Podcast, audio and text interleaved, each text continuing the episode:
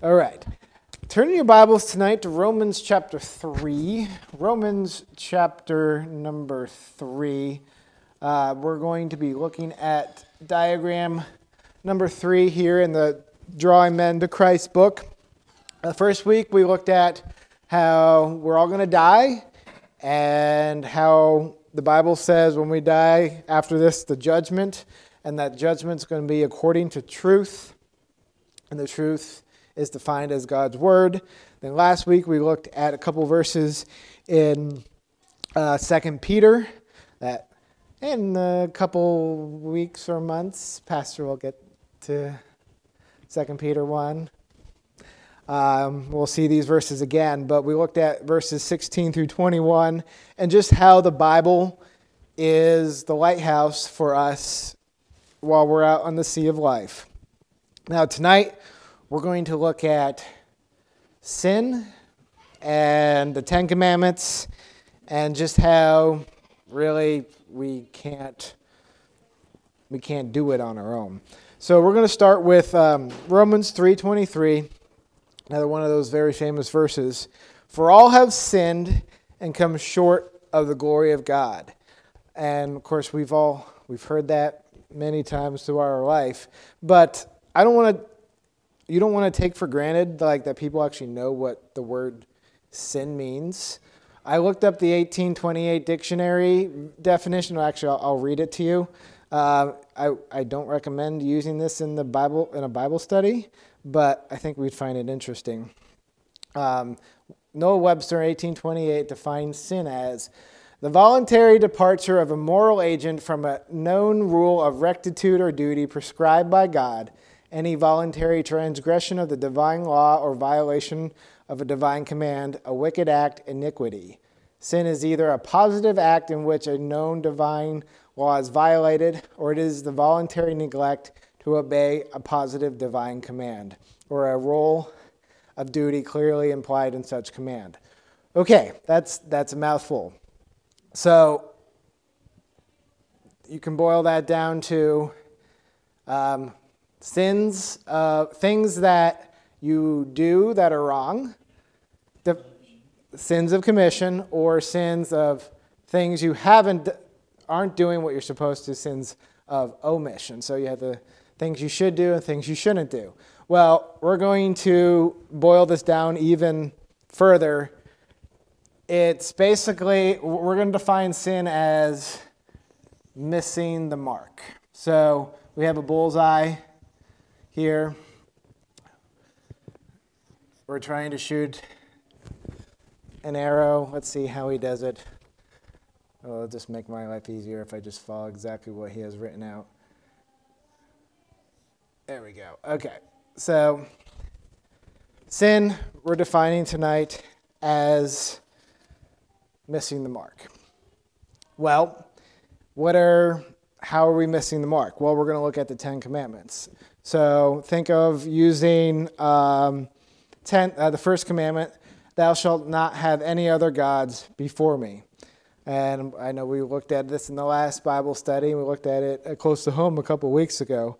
But have we always put God first in our life? Um, I'll be the first to raise my hand and say, no, I haven't put God first in my life at all times. So I've missed that mark of the first commandment. And we're not going to go through all, all 10 uh, tonight, but you could if you wanted to.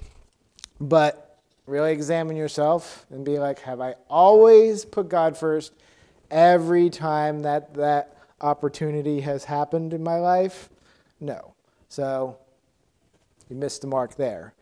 Then, um, third commandment Thou shalt not take the name of the Lord thy God in vain. Have you always, when you reference God in name, I mean, one example I like to use is if you're singing in the hymnal, have you always give God the glory, the respect his name deserves when you're singing his, his name? Again, me, no. I can say I have broken that law. So I missed the mark on number three. And we're going to look at number five Thou shalt honor thy father, father and mother. I haven't always honored my father and mother, and if we examine our hearts, really think about it, we haven't always honored our father and mother. So, okay. Number five, we've missed the mark. And of course, we could go through the rest of the Ten Commandments. Um, thou shalt not steal, thou shalt not bear false witness. And if you look at these Ten Commandments, thou, a lot of these are thou shalt have, they're, they're negative commands. So these are things that, uh, thin, things of commission that we, or would, yeah, be commission. Um, things that we've missed, things that we haven't done. We have missed the mark when it comes to following the commandments fully. And if this is something you want to do, this study, you could do more Ten Commandments. I mean, you could do all ten. He gives five as an example here, but it boils down to we haven't kept God's commandments perfectly in our whole life. And of course, if you go to James chapter 2, verse 10, for whosoever shall keep the whole law and yet offend in one point, he is guilty of all. Even if you say, Yes, I perfectly honored my parents my whole life, and I've always given God reference, or, uh, reverence in saying his name, and I've always put him first, first of all, you'd be committing uh, the thou shalt not bear false witness. But even if you commit one sin, break it one time, and we'll I'll have a I have an example here in a little bit. But you break one of God's commandments one time, in God's sight, you've broken them all. So that's really a daunting thing to think about. This is what the Bible says. Now, suppose that uh, you think you've kept God's commandments okay, but really God demands perfection. Um, I'm 32 years old, and I've lived, well, 365 days a year for 32 years, give or take, well, two months, a month, 31 point something, 32 point something. I've lived a total of 11,680 days plus the extra month, so add 30, today's the 10th, plus 8. So let's do that math. 8, 11, I carried the 1. Okay, I've lived approximately 11,718 days. And if I had just the opportunity to omit or commit a sin just once, just once in each of those days, which I've had hundreds, if not thousands, of opportunities every day. So that, that's just more math. But God demands perfection. So that means a minimum of 11,718 times in my life I needed to commit or omit sin in the perfect way, I would have to have 11,718 bullseyes. Well, that's, that's impossible. It, it's impossible. And again, that's just if you had one opportunity a day, which we have multiple. So, thousands of times you have a chance to obey God's law, either in commission or omission. There, there's, there's no way that we have done that. So that's why the Bible says, all have sinned, and we have come short of the glory of God. We're de- and that's in scale. That's that's really uh, not to scale perfectly. But just think, this is perfection. That's way too high for us. Of course, we've heard the example of you have to be seven foot whatever to get to heaven. Well, that's going to eliminate certain people. Or um, what's the one example? Um, you have to jump the, uh, the Grand Canyon. Even if you're the greatest long jumper in the whole wide world, You're never going to do that. Just like hitting this mark 11,718 times, it's impossible. We're not going to be able to do it. This verse comes is true. We have all fallen short of the glory of God. We have fallen short of God's standard, and God's standard is perfection, and our example of perfection is Jesus Christ. So, with that being said, turn to 2 Corinthians chapter 4. 2 Corinthians chapter 4.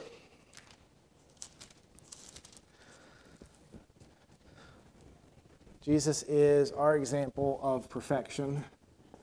2 Corinthians chapter 4, verse number 6. 2 Corinthians chapter 4, verse number 6, which says, For God, who commanded the light to shine out of darkness, hath shined in our hearts to give the light of the knowledge of the glory of God in the face of Jesus Christ.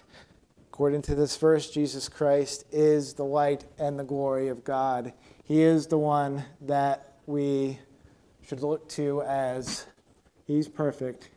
He's the one that we are supposed to be living up to. And of course, it's impossible as we've, as we've seen. But He's our example. He's the one we are should be uh, we should be looking to for um, just for, perpe- for perfection. He's the one we're looking towards. Jesus Christ never did a sin. He never did a sin. Uh, he never committed or omitted sin. He never sinned in deed. He never sinned in word.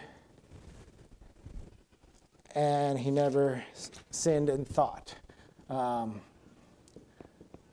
think about those three areas. Like, I know I've sinned in deed, I've sinned in word, I've sinned in thought. If we went through all the Ten Commandments, those will line up to one, each of those commandments line up to one of those things committing something in deed, word, or thought.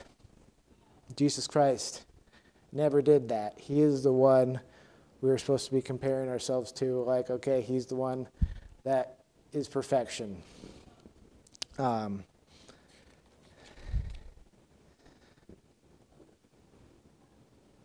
and we're just looking at this like, okay, I know I've sinned in deed, I've sinned in thought, I've sinned in word. Jesus Christ never did.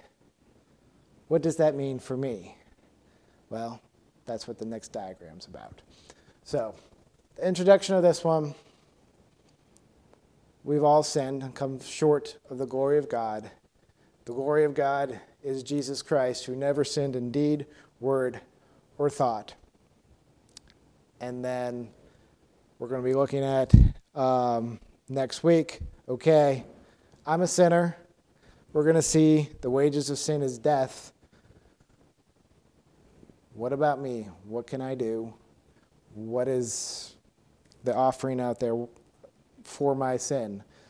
And with these, these Bible studies, we're just trying to build one upon another. Like, okay, simple diagrams. This is what the Bible says. This is what you need to do. So we're going to look at diagram number four next week and begin with Romans 6:23. But tonight, we've all fallen short of the glory of God, and that should make us think, okay, what do I need to do? And that's what we're going to look at next week.